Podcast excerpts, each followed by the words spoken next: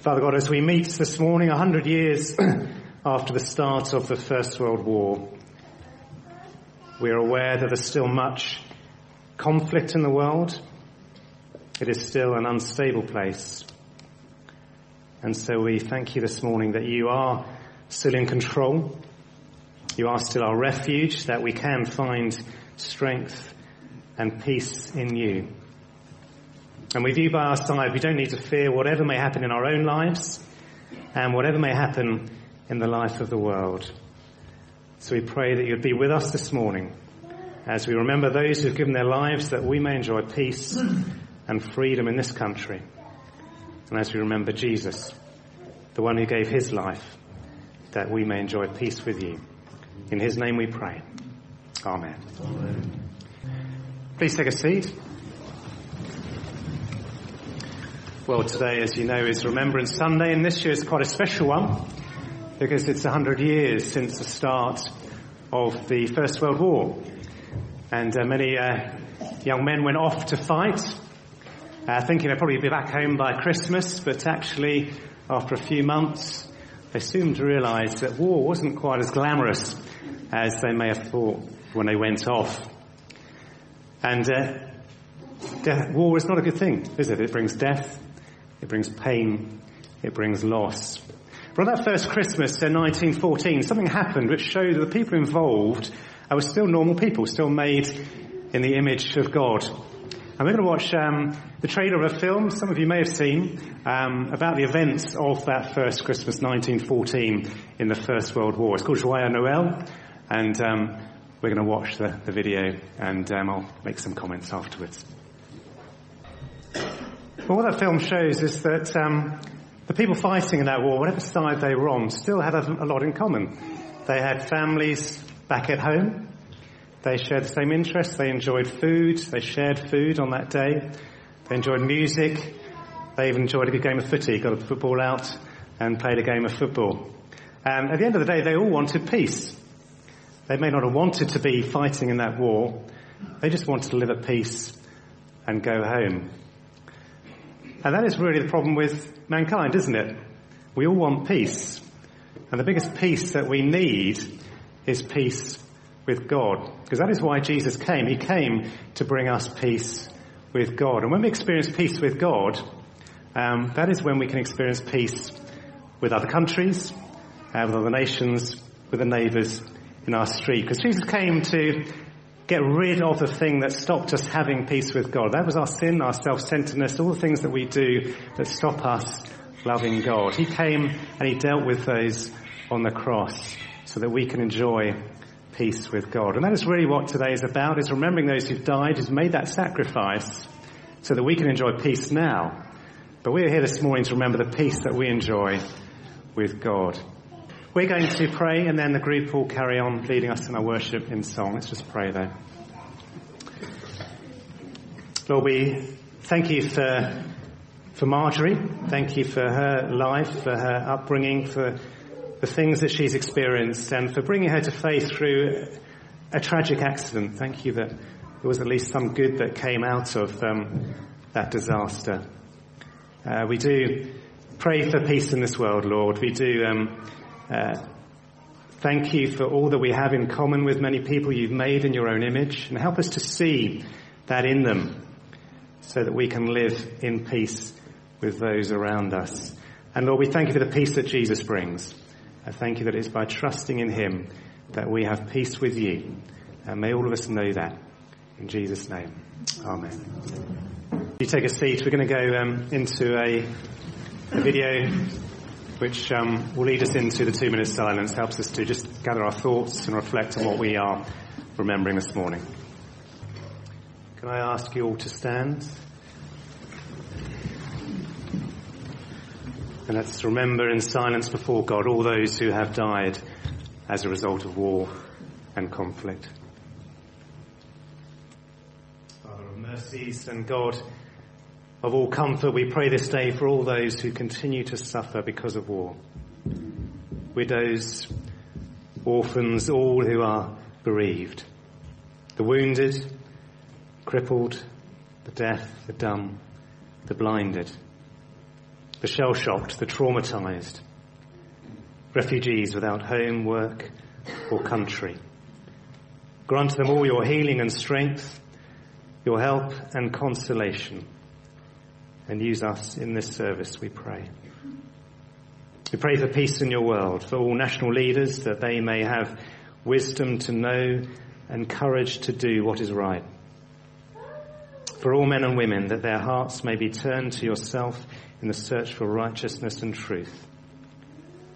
For those who are working to improve international relationships, that they may find the true way of reconciliation.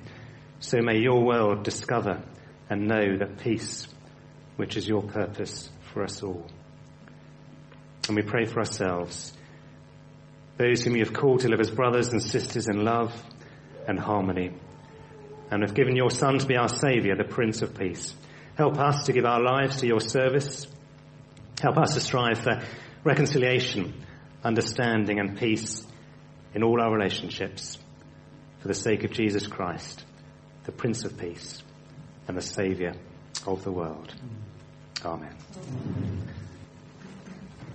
Great. We're now going to have our reading. Catherine Kurt's going to come and read uh, for us from Ephesians chapter 4, verse 1 to 16. And you'll find that on page 1175 of the Church Bibles. Thanks.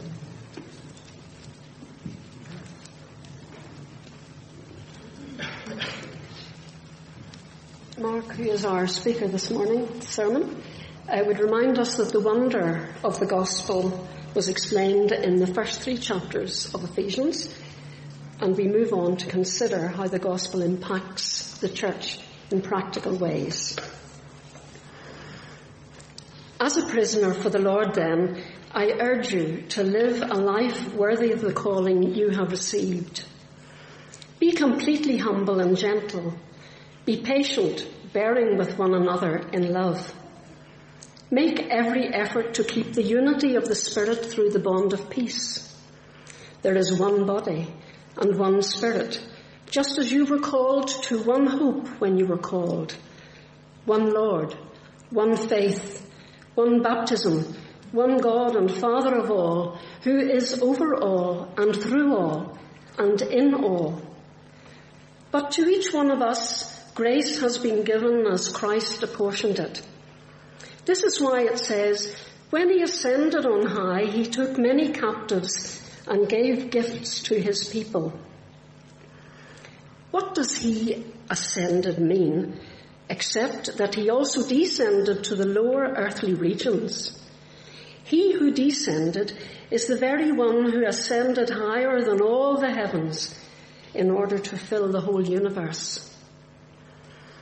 So Christ himself gave the apostles, the prophets, the evangelists, the pastors and teachers to equip his people for works of service so that the body of Christ may be built up until we all reach unity in the faith and in the knowledge of the Son of God and become mature, attaining to the whole measure of the fullness of Christ. Then we will no longer be infants, tossed back and forth by the waves, and blown here and there by every wind of teaching, and by the cunning and craftiness of people in their deceitful scheming. Instead, speaking the truth in love, we will grow to become in every respect the mature body of Him who is the head, that is Christ. From him, the whole body, joined and held together by every supporting ligament, grows and builds itself up in love, and each part does its work.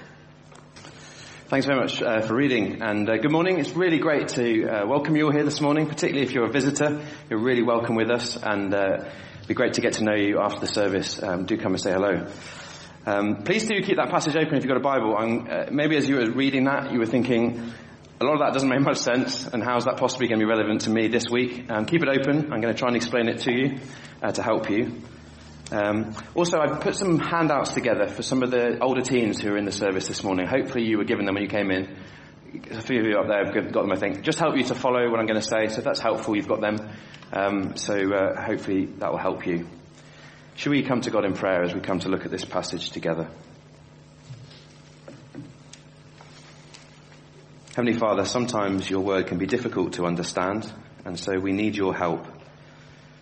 We thank you that in this passage we look at together this morning, you paint a picture of what you want your church to be like. And so I pray that you would help us to not just hear what you have to say to us, but help us to respond that we can increasingly become your church and the people you want us to be. Amen. Great. Well, we're continuing this series looking at the book of Ephesians. Uh, it was a letter that the apostle Paul wrote to a church in Ephesus to encourage them. Um, and we're going to look at the, we're beginning now chapter four. Uh, Ephesians has got six chapters. Neil's taken us through the first three chapters. And now I'm going to take us through the back three chapters. And really what's coming now that I'm going to teach is building on everything that Neil has already been teaching us. Um, now Jackie, don't embarrass you, but underneath the uh, stool on the piano, there is an envelope sellotaped underneath. Just wondering if you could open it and show us what's in it.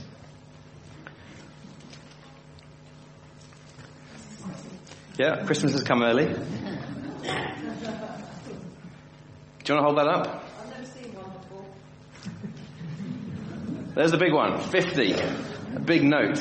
Now, that 50 pound note is a bit like Ephesians chapters 1 to 3. When you are given a 50 pound note, it's like when you come to understand the Christian gospel, you become a Christian. It's just amazing.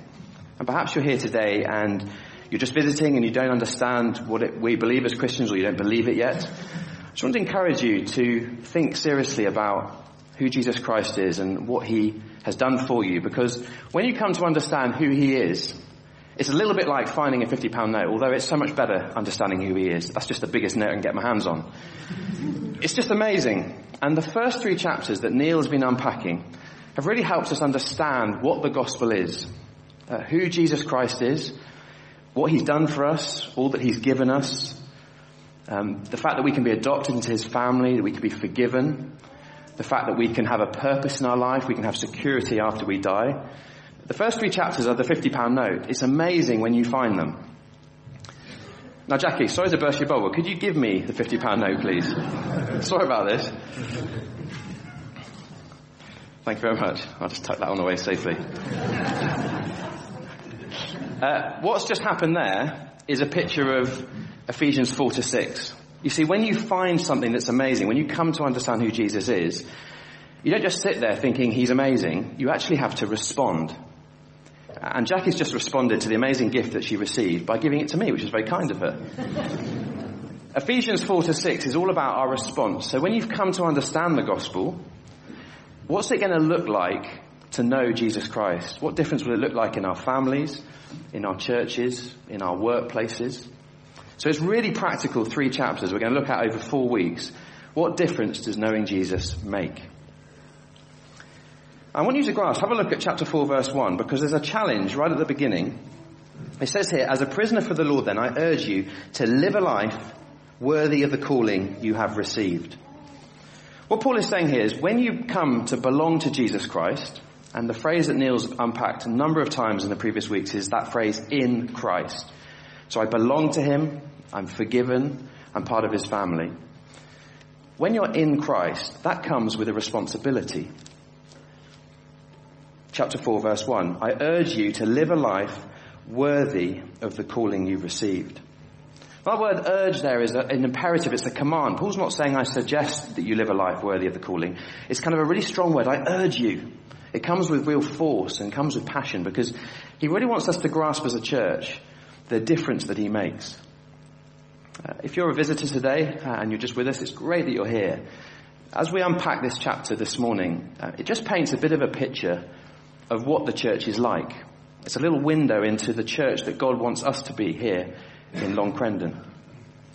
I'm just going to watch a short video clip. Uh, if you could just play the first 53 seconds, that would be great. Um, it's a little clip that basically unpacks the heart of this little passage. Have a look at this.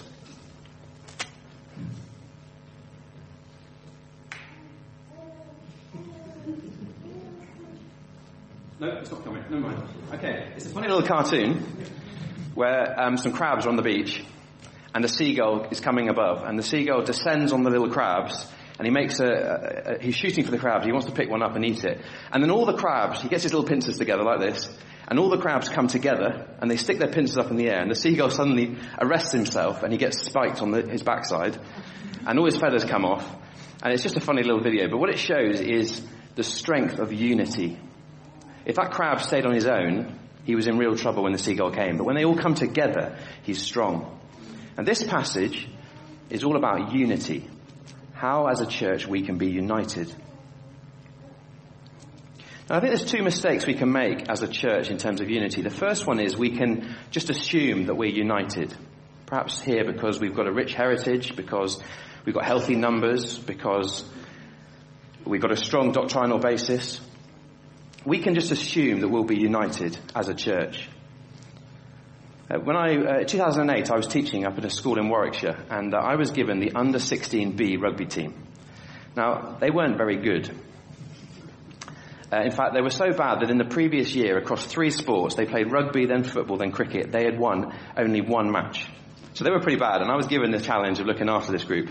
Now I soon realized that they weren't going to be able to just be coached out of their problem, because they weren't particularly talented players.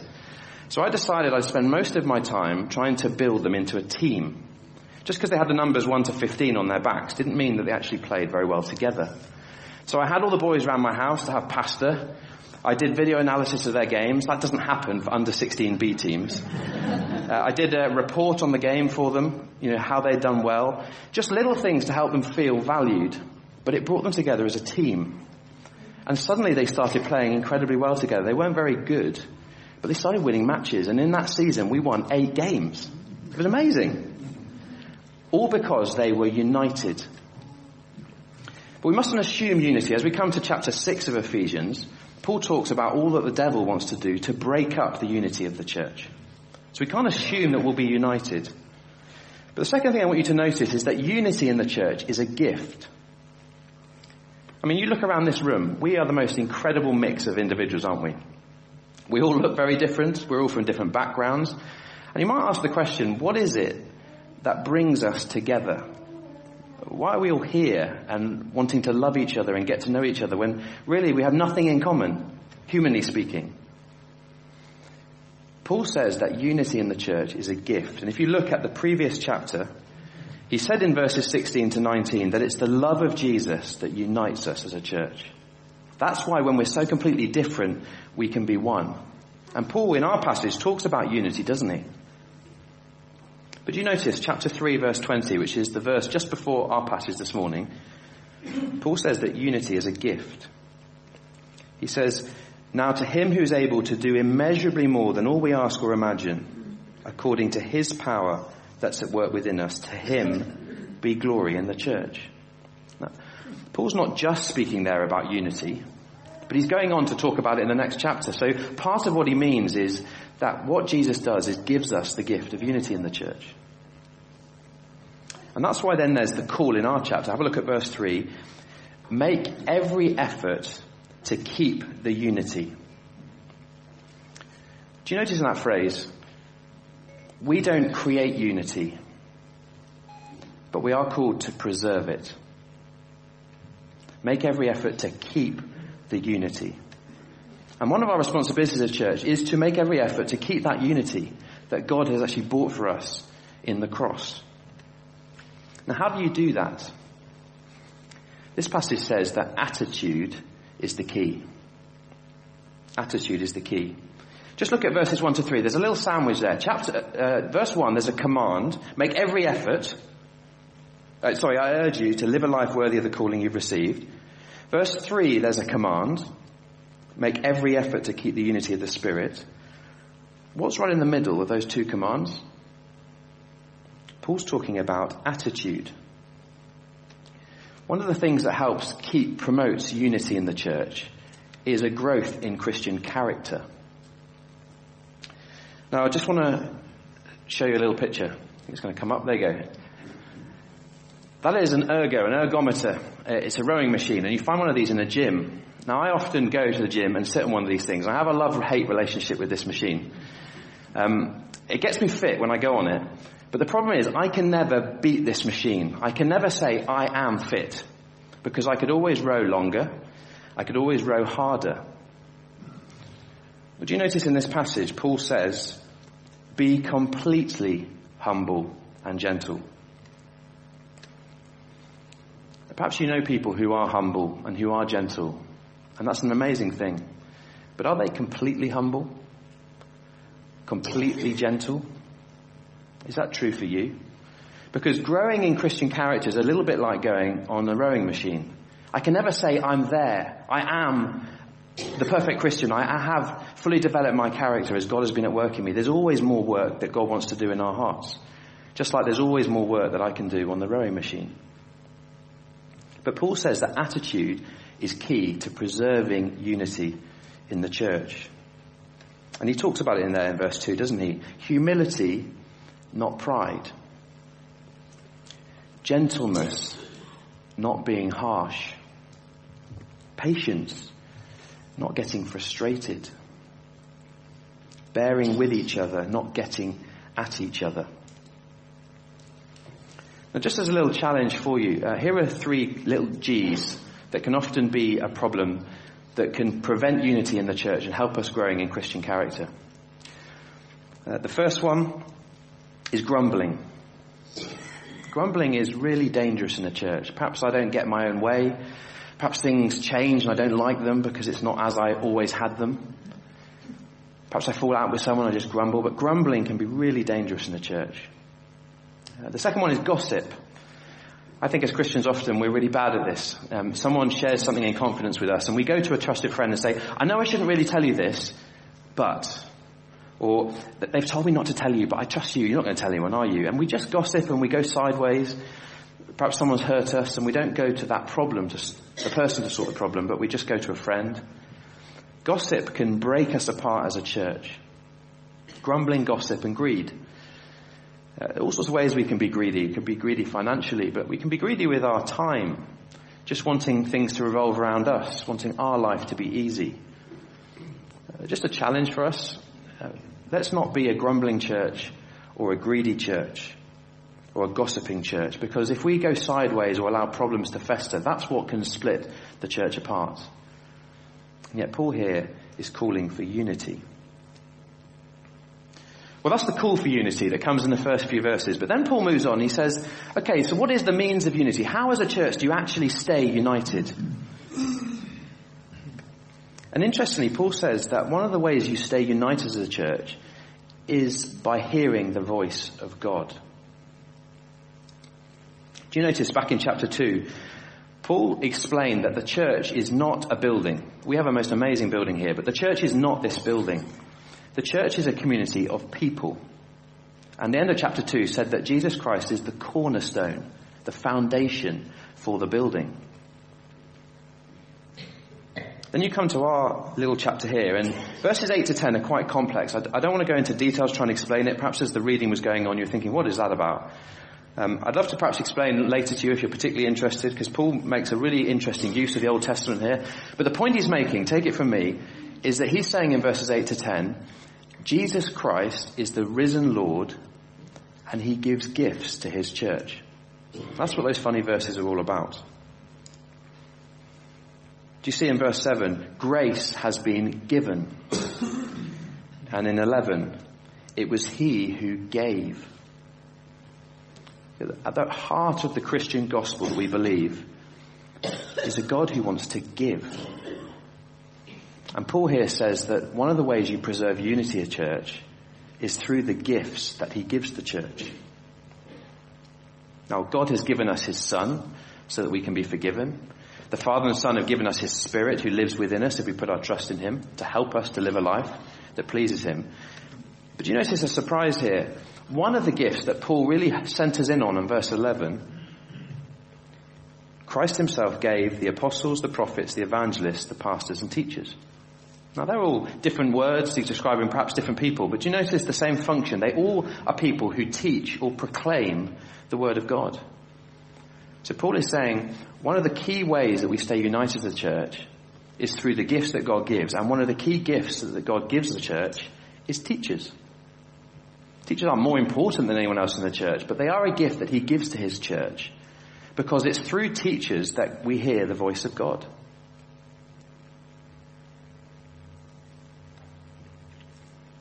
If we've been united in Christ, the challenge to us is, will we listen to Christ? And that's a challenge I just want to put to each of us is, is that reflected in your life? Are you listening to the voice of God? One of, one of the things we're thinking as a leadership team of the church is perhaps starting a little time before the service where those who are able, who perhaps haven't got other responsibilities, could come together and pray. But particularly in that gathering, pray for the service. Pray that those who speak would proclaim the gospel clearly. Pray for all of our hearts that as we come here, we would hear the voice of God, that we wouldn't just come to church to hear information, but pray that we'd all come to church to be changed. I think that'd be a great thing. I'd love to as well highlight this little booklet. Uh, Listen up. Uh, I bought a, a, few copies of this. They're out in the bookstore. Uh, you can have them for a pound. It's just a great little booklet that helps you understand a little bit more about how to listen to the Word of God when it's proclaimed. It's just a really helpful resource. How to hear the voice of God. Sometimes when you don't feel like the sermon's really connecting with your heart, when sometimes you're struggling, it's just a really great resource. And this will help you, I hope, understand a bit more and listen well because we come to church to work. We don't just come here to sit and just assume that whatever's spoken from the front just gets absorbed into our bodies and then we go home and it's all very nice. We do come here to work, to learn so that we can be built together and then sent out. Well, if the church is united in the gospel, and if this is a church where the gospel is taught, the really big question that Paul wants to go on to is this. What will the church look like? And this is what he goes on to explain in the, in the last few verses. What is the fruit of unity? What should this church look like? I said at the beginning, this little chapter is really a picture of what the church should be, and this is where Paul hones in on what it should look like. And the first thing he says, if we want to be a mature church, it will look like a mature, uh, if we want to, um, if we're united, sorry, in, in Christ, we will be a mature church. If you've put your trust in Jesus, here's a question. Do you treat your trust in Him more like a stamp in a passport or like a growing relationship? See, sometimes I put my trust in Jesus and I then think that's like the stamp in my passport. I belong to Him, He's forgiven me, I've got security for the future, I know where I'm going, and that's amazing. But then we just sort of carry on our life and what He has done doesn't continue to have an impact in our life. But what Paul wants to get at is that putting your trust in Jesus isn't so much a stamp in the passport, but it's more about growing in a relationship, an ongoing relationship with Him. So you see, you and I are a bit like some cheeses or wines. Let me explain. It's not because some of us are smelly. Some cheeses and some wines mature with age, don't they? But not all. And we won't automatically mature as Christians just because we get older as Christians. Now amazingly, often it's the older people in the church who are a great gift to the church, who are some of the most mature people.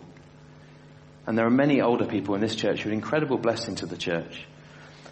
But you don't automatically become more mature as a Christian just because you get older as a Christian. I love the verse at the beginning of Ephesians where Paul is praying and he says, I pray that you would come to know Christ better. But for that to be true, we have to understand that Jesus Christ isn't so much a commodity to consume or an idea to talk about. He's a person. And we have to get to know him better. But Paul here, when he talks about maturity, isn't talking about individuals. He's talking about the maturity of the whole church. Do you see in the passage? So that we may be built up, verse 12, until we all reach unity in the faith and in the knowledge of the Son of God and become mature. Now that maturity there is talking about the whole church. But if we together are to become more mature, what's got to happen? Individuals in the church have to become more mature. So I guess the challenge to you is, are you taking some responsibility for your own growth as a Christian? Because Sure, there's a responsibility of teachers in the church to teach, and we need to think about how we can teach effectively and be teaching more. But actually, every Christian has a responsibility to mature because you don't just mature as a Christian automatically. Can I encourage you here? Perhaps you're feeling a bit discouraged at the moment. Maybe life is just frighteningly busy. Maybe you're a young mum and life is just like, you wake up in the morning, it's like getting through the day. If that's you, can I just challenge you, can you just find five minutes in a day? Because five minutes could be five minutes more than you are currently having, and it could be a real blessing just to sit down and slow down somehow, somewhere, and listen to the voice of God. Because if you add up all those little five minutes through each week and each month and each year, you will mature. Can I encourage you with that? And can I encourage you, if you're, if you, are perhaps saying, I feel quite immature, I don't really feel I've grown, don't beat yourself up, don't worry about it, but just ask yourself, what could I do today to help myself mature as a Christian? God's the one who does the work in me, but I still have a responsibility. What could I do just to mature? Because if you don't want to mature, and if you treat Jesus a bit more like the passport, I'm in, I belong to Him, and less like a growing in a relationship, actually when you don't mature, you look around at the other people who are sitting here, you're letting them down. Because if we're all maturing and growing in Christ-likeness, in Christian character, we'll become more united. It's just a challenge for you. Second thing, you notice in this passage, he says, one of the other fruits of unity, being united as a church, you're not just mature, but you're also stable. Do you see this little picture here? Is that characteristic of your life? Because the immature Christian is a more unstable Christian. And it's a bit like being a little boat caught in a massive sea. And here the waves are, they come crashing over us. We're living in a world that's really difficult. All sorts of pressures coming our way. And if you're an immature Christian, you're going to be like a tiny little boat tossed around in the waves. That's what Paul says. Verse 14, you will no longer be infants tossed back and forth by the waves and blown here and there by every wind of teaching and by the cunning and craftiness of people in their deceitful scheming. Why is this really important? I think it's because we're living in a culture where increasingly truth is undermined. And if you stay an immature Christian, don't grow up, it'll be very hard to discern what God's will is for your life, how He wants you to respond to the, the big issues of, the big ethical issues that are hitting our country, the big issues surrounding sexuality, many of the other big political issues around the world. If we don't know how to respond to these things, we're not going to be stable. And we'll hear other teachings, we'll hear people talking at the lunch break at work, we'll hear people talking at school, and we won't really know where we're going. And just like this passage, Paul describes us, we'll be like a little boat tossed around in the waves. One of the fruits of being united around Jesus Christ and growing is we'll be mature. The second one is that we will be stable. And here's the last one. And this is really what the whole passage is driving at. Ministry. See, the purpose of being united and growing together as a church is ministry. But when I say ministry, I'm not talking about what I do for a living, teaching God's word. I'm talking about what you do. Whether you're working, whether you're retired, whether you're at school. If you're a Christian, your life is ministry. And it's no less or no more valuable than what I do as a minister. We're all ministers. And Paul's really passionate about this. Do you know in chapter 2 he said, God has created in advance good works for you to do. And in our chapter, he said in chapter 4 verse 1, didn't he? I urge you to live a life worthy of the calling you've received. He said in verse 12 that the teachers in the church are to prepare God's people for works of service. And then at the end of the chapter, verse 16, each part does its work. What's Paul getting at? He's saying if you're a Christian, you are a minister. He has brought us together as a church to serve. But then the question is, what is our ministry? Would you see it there in verse 15? Speaking the truth in love. This here isn't ultimately an exhortation to truthfulness in general, though that's an important thing. It's actually talking about all of us as a church being part of a confessing church. How do I know that? Because in chapter 1 verse 13, I don't know if you remember, it talked about the word of truth, which is what? The gospel of your salvation. So when Paul then comes in verse, in our chapter and talks about his desire for us as a church to speak the truth in love, he's not just saying be loving and be truthful, though those things are important. He's saying speak the truth in love is speaking the gospel in love. It's sharing what we believe that's transformed our life with other people. And I want us just to grasp as we come to the close now that everything we do as a church then is building towards that aim. So we want to be a church where we can say to people, come and see, come and see who Jesus is, come and see what this community is about. Uh, last week we went for a walk, just some men in the church and some friends. We had a great day up in Snowdonia, getting soaking wet, covered in mud. It was brilliant.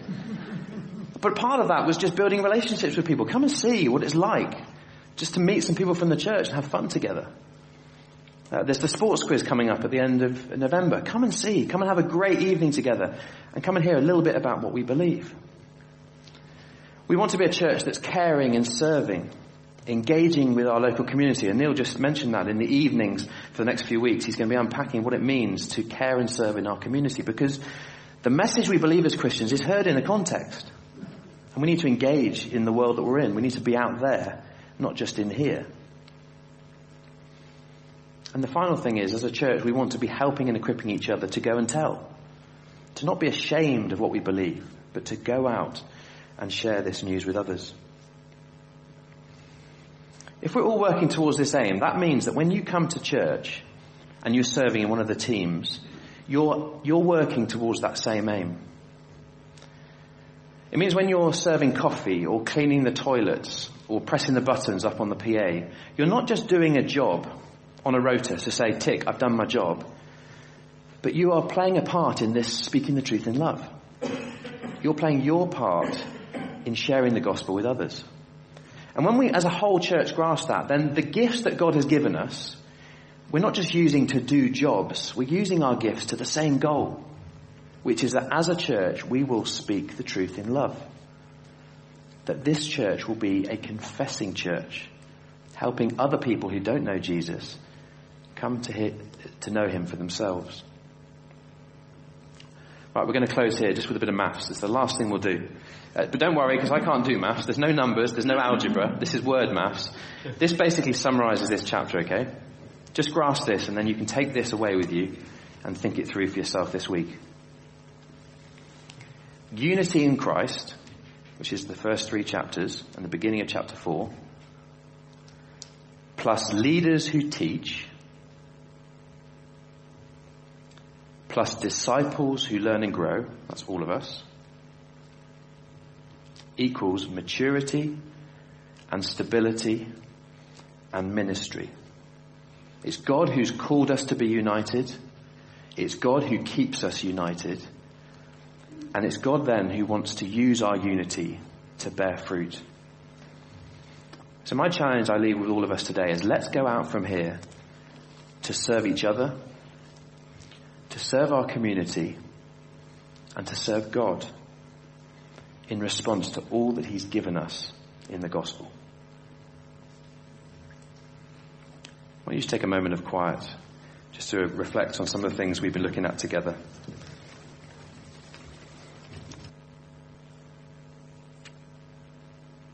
Paul writes, from him, the whole body, joined and held together by every supporting ligament, grows and builds itself up in love as each part does its work.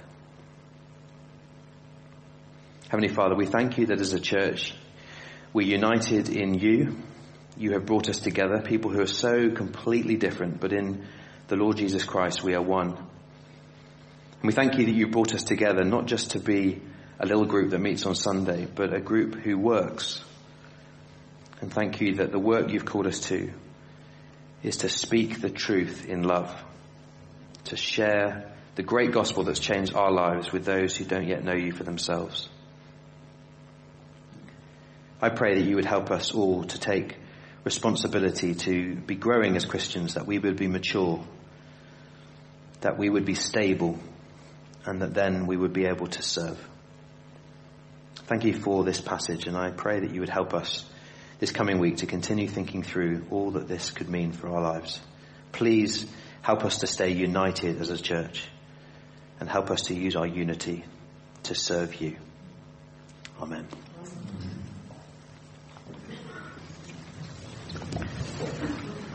that's the end of the service. It'd be great though if you can stick around. We've got um, some refreshments through um, in the next room, so please do stay. Uh, particularly if you're a visitor, I just want to welcome you here. It'd be great to get to know you, so please um, do stay, and we'd love to hear a little bit about you. Um, but thank you for coming. I hope that all we've been thinking of this morning will help us and encourage us, and that we go out from here not just today remembering all the important things we need to remember in terms of remembrance and all those who've given their lives for us, but also think in response to Jesus Christ who gave his life for us, how we can serve as a church.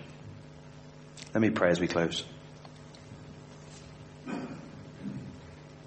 Christ himself gave the apostles, teachers, evangelists, pastors and teachers to equip his people for works of service so that the body of Christ may be built up until we all reach unity in the faith and in the knowledge of the Son of God and become mature, attaining to the whole measure of the fullness of God.